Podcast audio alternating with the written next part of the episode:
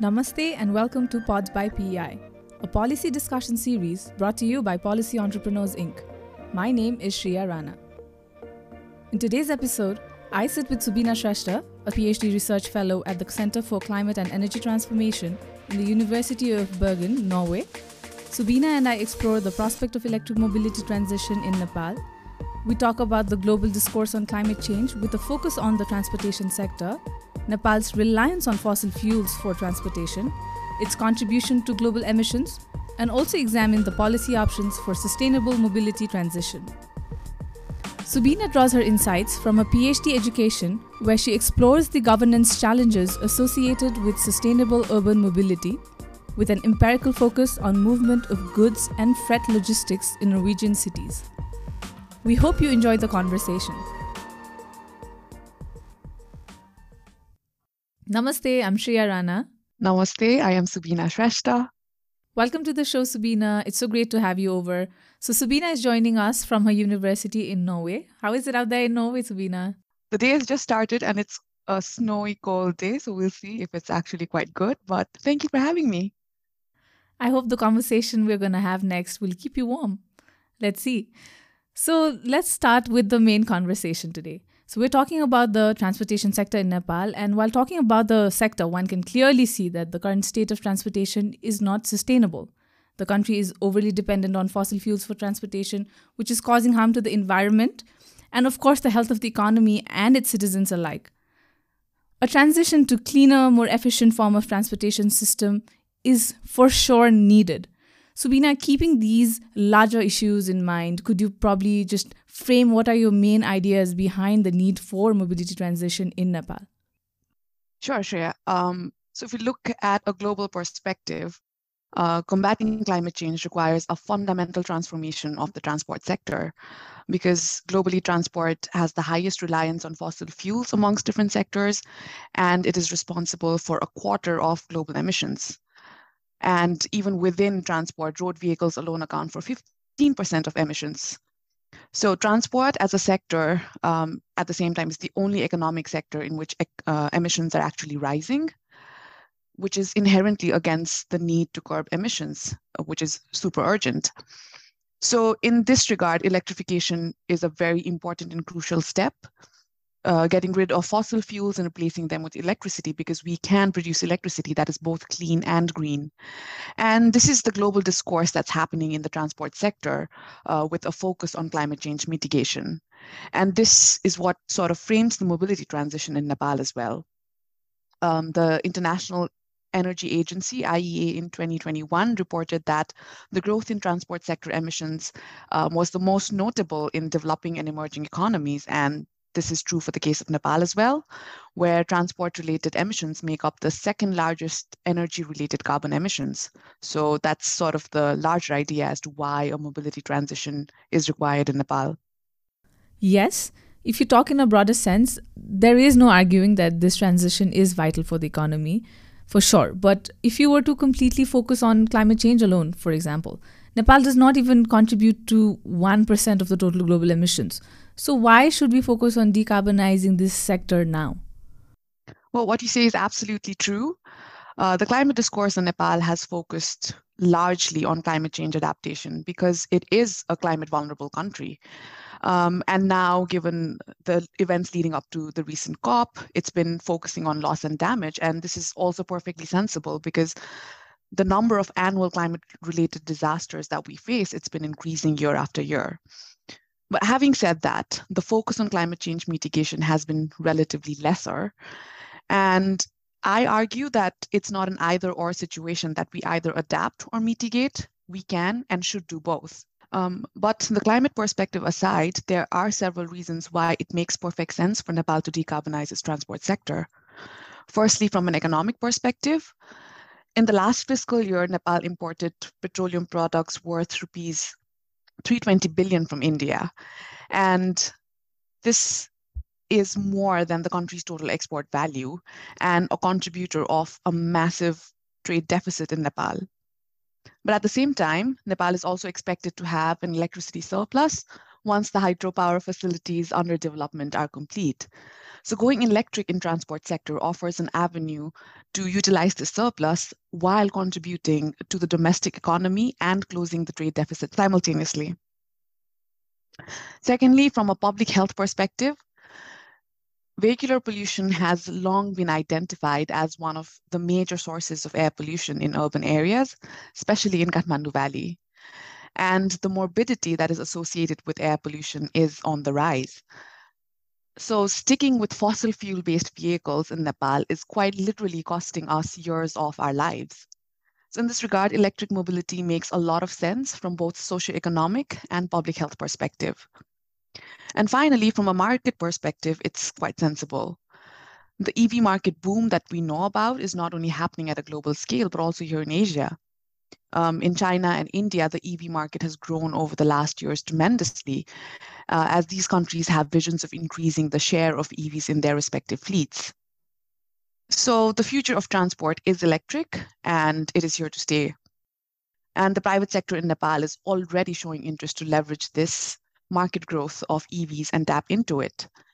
So even from a market perspective, decarbonizing Nepal's transport is quite sensible. So climate perspective aside, we do have these other perspectives that makes decarbonizing quite sensible for the case of Nepal for transport. Indeed, those are some really compelling arguments, Subina. And what it also does is that it informs me that a more comprehensive, integrated transportation system is needed so that this transition is successful. Um, this also means that we need to make the right kind of investments into infrastructure, such as you know the right kind of bike lanes, charging stations. At the same time, we also need policies that encourage the use of sustainable transportation options. So, do you think Nepal has taken enough action to address this? Well, Nepal has taken action. Uh, whether it's enough or not, that's um, up for debate, I guess. Um, so the policy environment, uh, let me begin with that.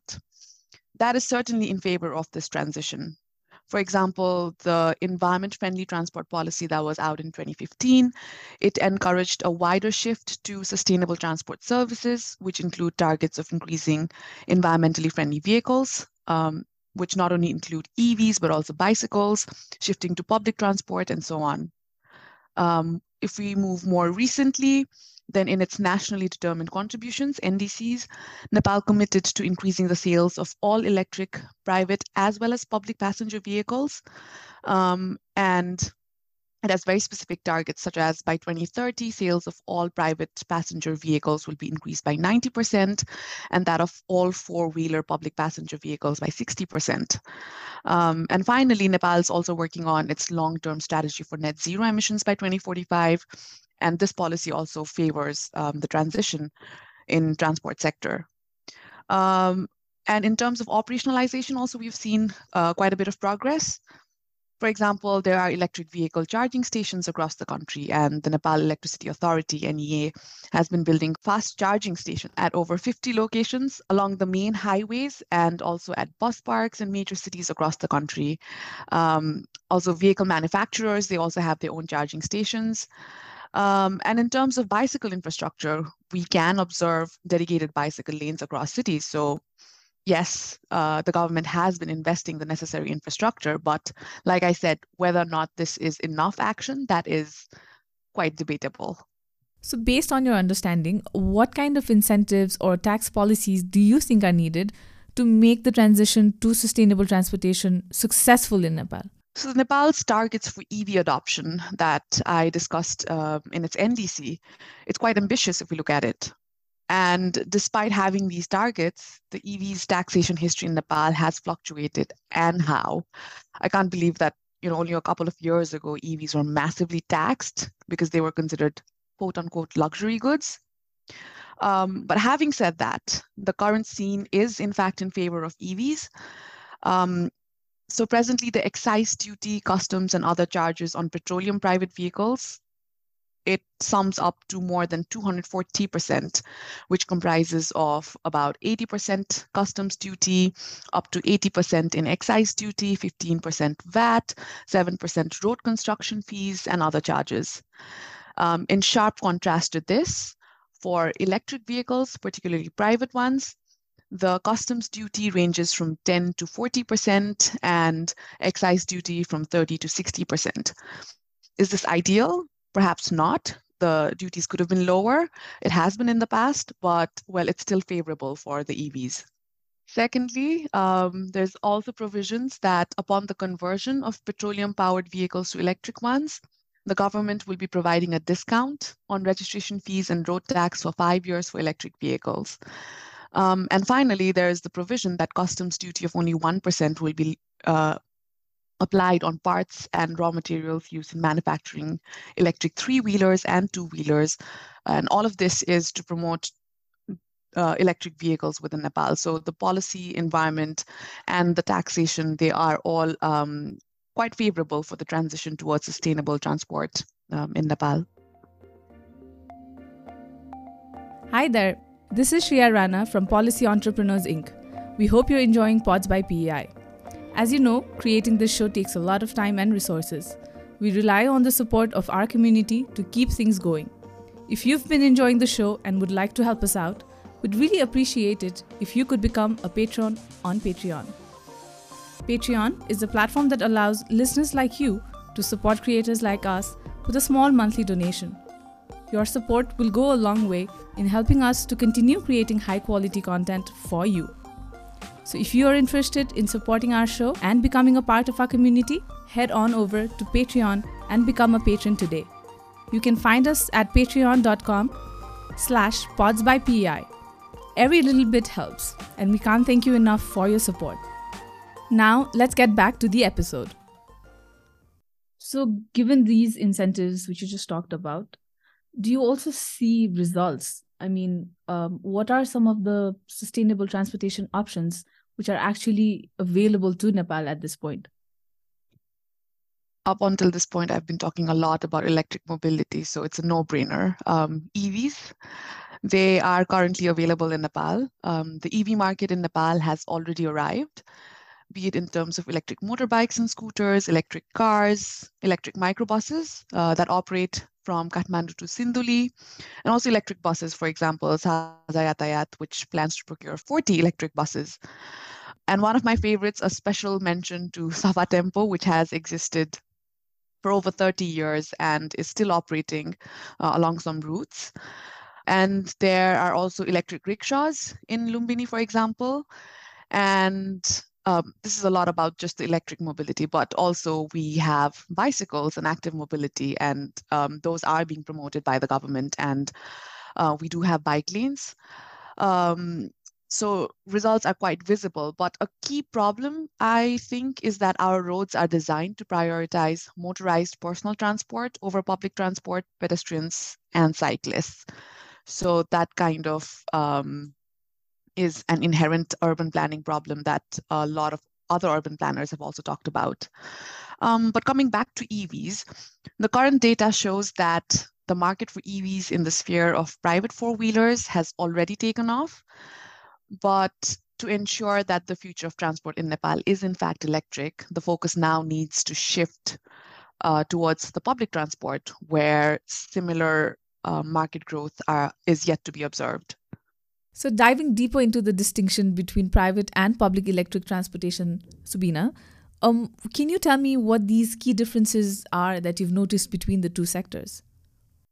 Statistics show that electric vehicles right now constitute about 5% of the total market share in Nepal's automobile industry. And most of this EV growth is very heavily skewed towards private vehicles. Um, last year alone, the import of lightweight EVs saw a sevenfold increase. And this is because on top of the lower excise and customs duties that's offered to EVs that um, we previously discussed, there are also auto loans available of up to 80% of the price of electric cars, which are provided by different banks and financial institutions. So this has really helped accelerate the deployment of um, electric vehicles, at least in um, private car ownership. And so, in this sense, the electric vehicle market in Nepal has already arrived. Um, we could also see that the NADA Auto Show, which is one of the biggest auto shows held by the Nepal Automobile um, Dealers Association in Nepal. Uh, in the year 2022, it was fully EV. But having said that, we are yet to observe similar strides in the public transport.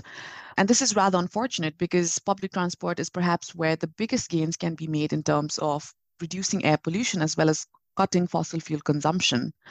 And this is because EVs, like electric buses, for example, are not yet price competitive with their petroleum counterparts. The investment costs of purchasing an electric bus is very, very high, and it is not yet financially attractive for um, operators to make this transition in public transport.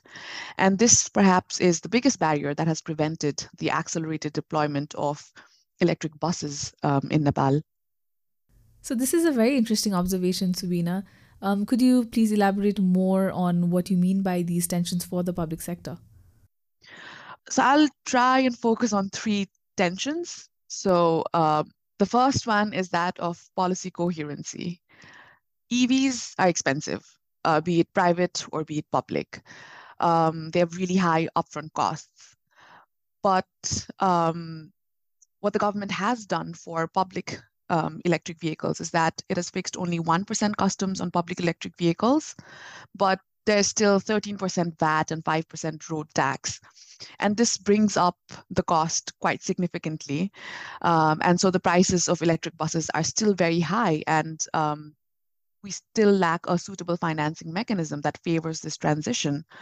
Um, and, and this is because financial institutions are quite cautious about providing loans to these uh, public vehicle operators because you know there are ownership transfers from one operator to another and then there's an increase of default risks. So simply put there is a lack of policy coherency for electrifying the public transport right now in nepal. Um, and this is unfortunate because the government cannot reach zero emissions by 2045 without electrifying the public transport and given the status quo, it appears that there are several barriers rather than incentives for transport entrepreneurs to actually invest in electric buses. Um, secondly, power and politics. I think this is relevant to almost all sectors in Nepal, uh, but especially in transport sector because the public transport in Nepal is operated by a lot of private operators um, and the routes are controlled by the Federation of Nepali National Transport Entrepreneurs. So what this means is that there is a lot of lobbying from the transport operators to maintain the status quo, um, which right now is the petroleum-based public transport. Um, and this has happened in the past. Uh, as we know, Nepal was a pioneer in electric three-wheelers, look, and this was um, you know, there was a lot of tension for the deployment and acceleration of uh, SAFA tempos because of the power and politics involved in um, Nepal's transport sector. Um, and thirdly, I think we have ambitious targets, but we don't have a concrete action plan as to how to reach these targets. Um, and in this, the role of government is very, very important because public transport, after all, is a public service, whether it's operated by public operators or private operators. And this is perhaps where we could learn a lot from India, which has taken more concrete steps to electrify its public transport system. For example, India has its FAME initiatives, which includes investments of over 100 billion Indian rupees to create demand for um, electric public vehicles and invest in charging infrastructure. Um, also, the government could perhaps make public procurement of electric buses a priority. The Bagmati province already wanted to do that, but it's kind of up in the air right now. Um, and there's a lot of ongoing debate about, um, well, rather than debate, discussion about perhaps the possibility of using the revenues generated from uh, from pollution tax to subsidize electric public buses um, in Nepal. Um, so in a nutshell, there are many possible measures that could be taken, but we need a concrete action plan that sort of maps out what measures are possible so that the targets that we have set can in fact be met. So in the absence of right incentives to make this transition, moving forward, where should policymakers position their arguments to encourage mobility transition in Nepal so that we are incorporating sustainable transportation solutions? Um, Shreeya, I think the discussion about sustainable transport solutions in Nepal is already occurring. Um, it's not a matter of when this transition will occur, but at what rate it's going to be at. And moving forward, that's where our focus should be to try and um, quicken and accelerate the pace of this transition. And what it entails is uh, we start thinking long term. Um, if we really want to have a sustainable transport system in Nepal, the policy environment has to be more favorable, especially for public transport. And this means not only creating, you know, tax incentives, but also looking at suitable financing mechanisms that actually make electric buses and vans quite competitive with petroleum ones. Um, and also there is the possibility to try and leverage low-hanging fruits, especially at institutional levels. For example, school buses can be electric, organizational transport um, could be electric. You know, Daraz is actually already doing it where it's procured a number of electric scooters. So other organizations could also pick that up. Um, and the government's also already pilot, uh, piloted this where it procured a number of electric cars, but so could other organizations. Um, secondly, infrastructure. We need infrastructure.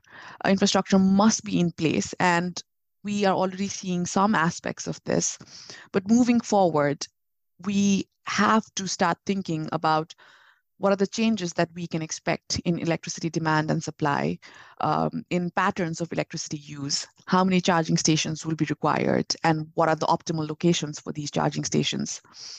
Um, and also in the same line of thought, the human resources um, would be imperative in terms of technical and technological skills needed to make this transition happen. Because, well, if the technology is going to change, so is the technological skill set required to address problems associated with these technologies.